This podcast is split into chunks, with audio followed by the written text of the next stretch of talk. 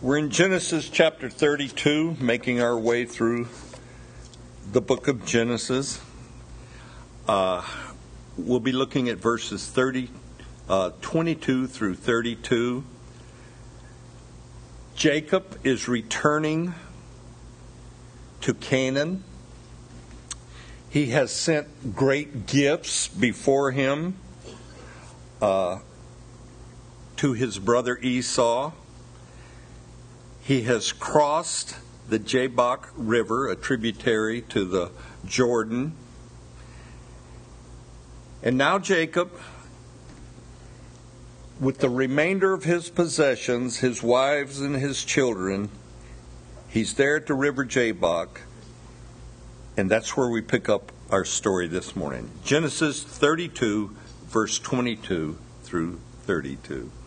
And he arose that night and took his two wives, his two female servants, and his eleven sons, and crossed over the ford at Jabbok. He took them, sent them over the brook, and sent them over what he had.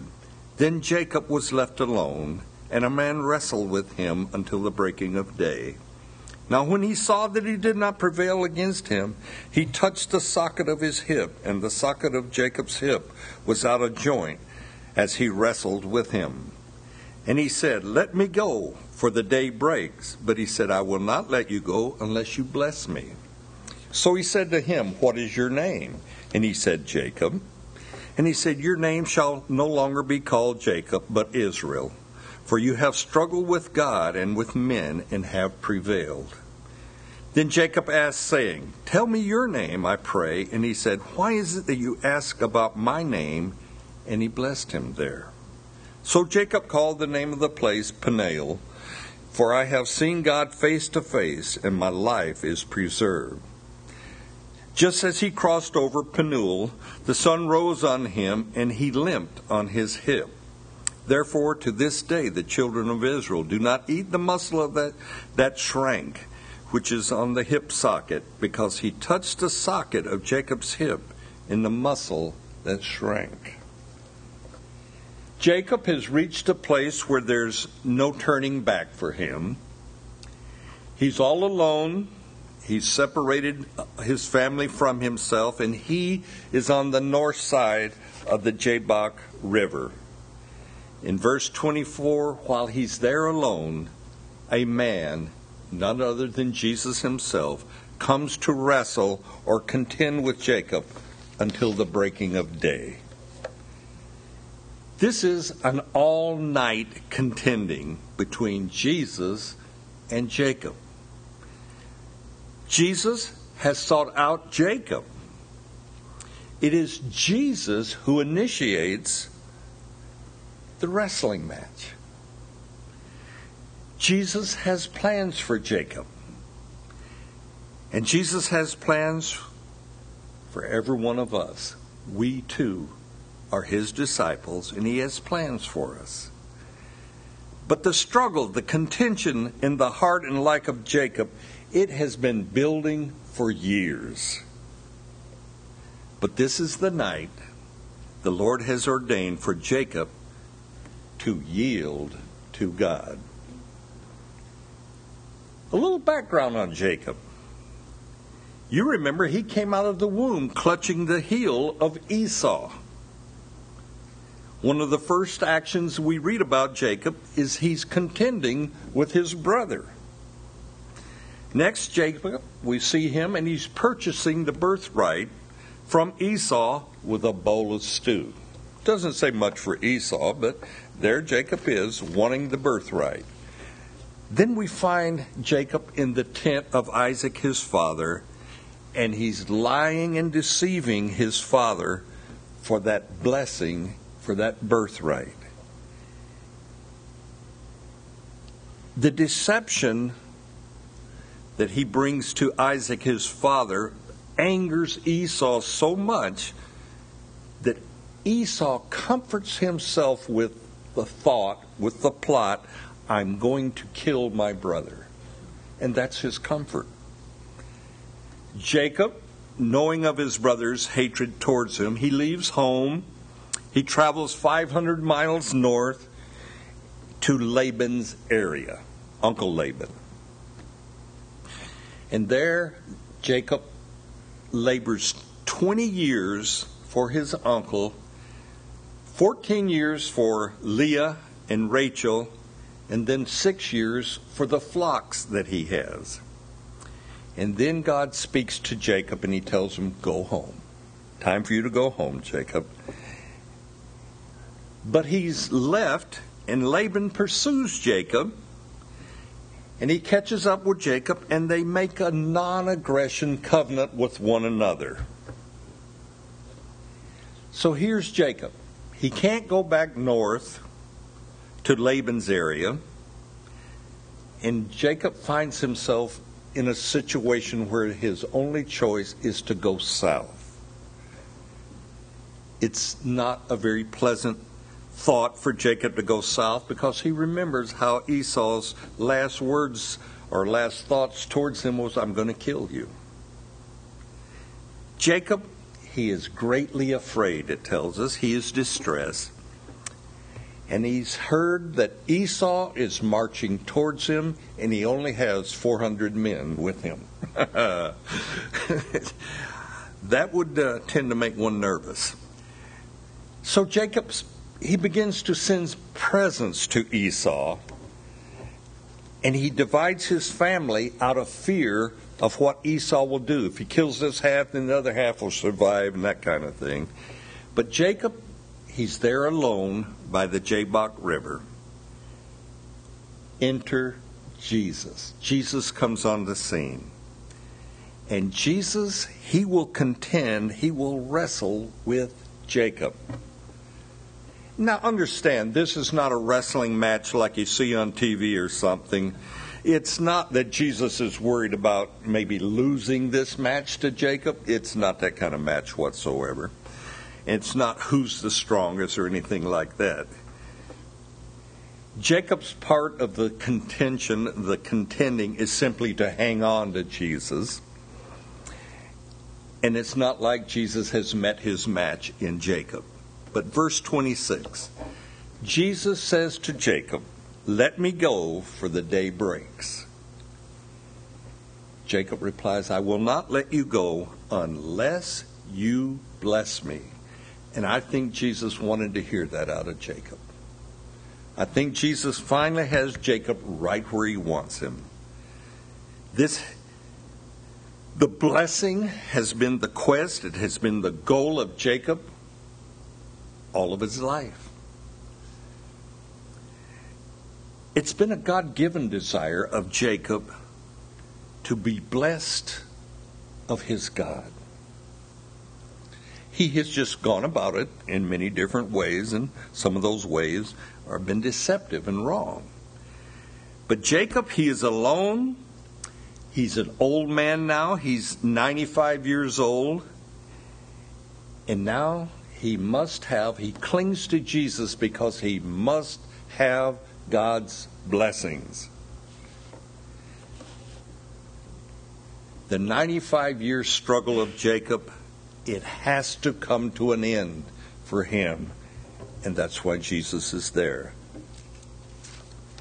Jesus comes on the scene, and he's there to settle this issue between himself and Jacob once and for all.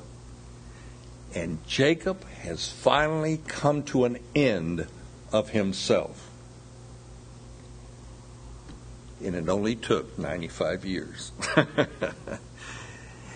God has brought Jacob to this very point in his life. And it's time for the contention, the struggle to end. Up until this point, God has blessed Jacob and he's made him wealthy. He's gave him great possessions. But the time has come for Jacob to give God all of his heart. And Jesus is going to settle for nothing less. Let me repeat that. The time has come in Jacob's life for him to give God all of his heart, and God will settle for nothing less. Perhaps you're in that point this morning. a partial surrender to God is no surrender. Jesus was required to give his all for us just to become a Christian for our salvation. And eventually, sooner or later in each and every Christian's life, we have to come to that point where we give our all to Him. For Jacob, it's been 95 years. Jacob, he's been willing to give away his wealth. He sent much of his wealth to his brother Esau. But he wants God's blessings. When we look at the presents that Jacob has sent to Esau, there was over 500 different animals he sent him. That's a lot of animals, by the way. but Jacob, he finds himself in a place, in a position that the blessings are not important. They're all he lives for now. He must have God's blessing upon his life. It's the only thing that he can settle for. It's the only thing that really matters to him now. And again, I believe God brings each and every one of us. Every believer has to come to that point where God is God. The struggle that Jacob faces, the struggle that he's been 95 years contending with, he wants God's blessing tremendously. We've seen that in his deception of Isaac and all the different things. But he wants God's blessings on his terms. And God's not going to give it to him on his terms. And isn't that the struggle that we have? I know it is in my life. I want God's blessings tremendously. but he's only willing to give his blessings on his terms. I had a man say to me not long ago that he was looking for balance in his Christian life. Balance in that place where he could serve God and uh, kind of serve himself and, and kind of be content and happy with that. And that man, he was he was sincere. He was willing to serve God on what he called a balanced basis. And all that was was a limited basis. And he was setting the parameters of how he would serve God. Now, here's the thing with our Lord. Maybe you know this, maybe you don't. He works diligently in each and every one of our lives to bring us to a full commitment to Himself. And unless we are fully committed to our Lord, we can find ourselves like Jacob, wrestling, contending with God. So the question can we learn from Jacob? We know that uh, the characters of the Old Testaments are, are there for our edification, for our learning from them. So, can we learn from Jacob? Jacob, when he leaves this encounter with Jesus, he leaves it limping. Verse 27, Jesus asked Jacob, he says, What is your name? It's not because Jesus didn't know his name. He says, What do people call you, Jacob? And Jacob means one who fights victoriously with God, or perhaps a prince of God. But Jacob, he's given a new name Israel. Israel means governed by God. The years and years of contending with God are over for Jacob. God has won. But in reality, Jacob has won also, for he is now called Israel, governed by God. And he now experiences not only God's blessing, but he also has God's peace. And then Jacob does something a little peculiar. He says, oh, By the way, what's your name? Please tell me, I pray. And Jesus doesn't answer Jacob. He doesn't tell him, Well, I'm, I'm Jesus. Instead, we hear, Why is it that you ask my name? Why do you ask who I am? And in verse 30, Jacob answers his own question For I have seen God face to face, and my life is preserved. So Jacob knew who he was wrestling with. But then again, Scripture tells us no one has seen God, the Father, face to face and lived. But we are allowed to see the Son. And I'm so glad. One of Jesus' disciples, Philip,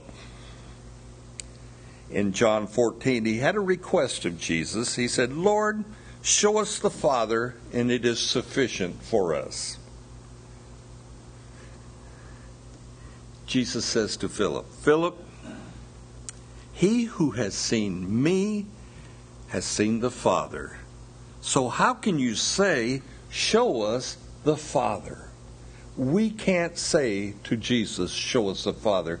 If we've seen the Son, we have seen the Father. Now, I've never had a vision of the Lord's. Perhaps you have. And that's a blessing in a way because when you believe without seeing, you receive a special blessing. But back to Jacob. Jacob, having seen Jesus, declares, I have seen God face to face, and he's right. There's no question in Jacob's mind. He knows who he has been contending with. Jacob names the place of this encounter Penuel, meaning I have seen God. Then he then the, the sun comes up. Jacob limps away on the hip that Jesus had touched Jesus himself has contracted the muscle in his hip, or he has shrank the muscle in this hip. And a hip injury, a dislocated hip, is one of the most painful injuries you can suffer. So I'm told. I haven't had a dislocated hip, I don't know. But it's a very painful injury.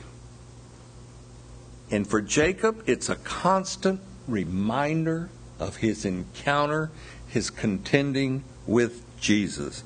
And it's a step by step reminder. Every time Jacob takes a step, he is reminded, yeah, I'm limping, but God has blessed me. And Jacob, he limps with every step the rest of his life. Jacob has his injured hip, and it's from God. God Himself, you gotta you gotta catch this. God Himself has handicapped Jacob. Jacob's injury is a reminder by God every time he takes a step that God has blessed him and that God is for him, but it's painful. Many times, God allows us to suffer sickness or injury for our long term benefit. You see, our Lord has a responsibility once we become His to prepare us for eternity. And sometimes we have to encounter unpleasant sicknesses or injuries along the way. There are numerous testimonies from people who have turned their injury or their handicap into a positive thing, into a ministry in their life. Maybe you've heard of Joni Eareckson Tada. Well, she had just graduated from high school at 17 she dove off a, a floating dock out in a lake into shallow water, fractured her neck, and she became a quadriplegic. But Joni testifies today without the injury, without this injury to my body, I would have never entered the ministry for my Lord. Her injury caused her to live a life of serving others. And according to Joni's testimony, she now has a life that has meaning. We have a man who works in our sound booth.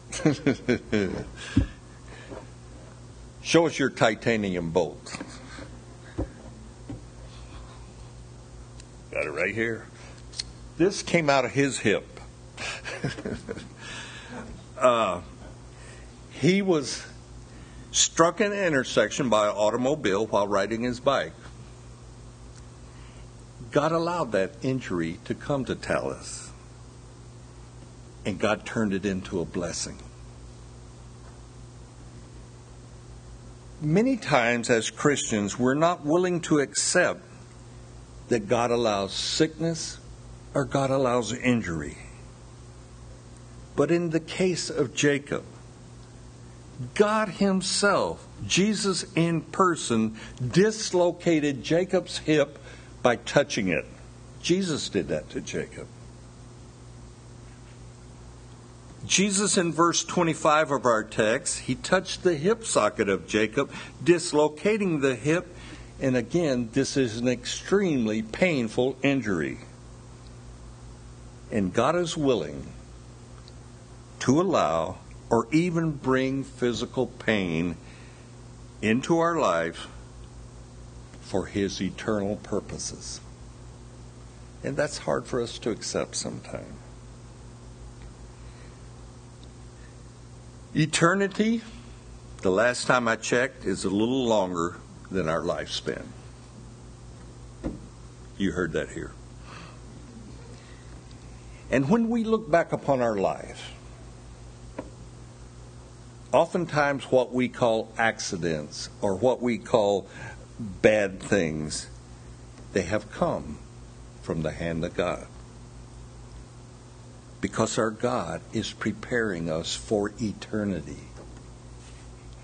And our eternal home means much more to our Lord than our temporary pleasures here in this life. You see, God did not spare his own son, Jesus but he required that Jesus go to the cross, suffer the agony, suffer the pain of the cross for us. Jacob has limped away from this wrestling match with Jesus, and he's no longer Jacob. He no longer contends with the Lord. He is now Israel, governed by God.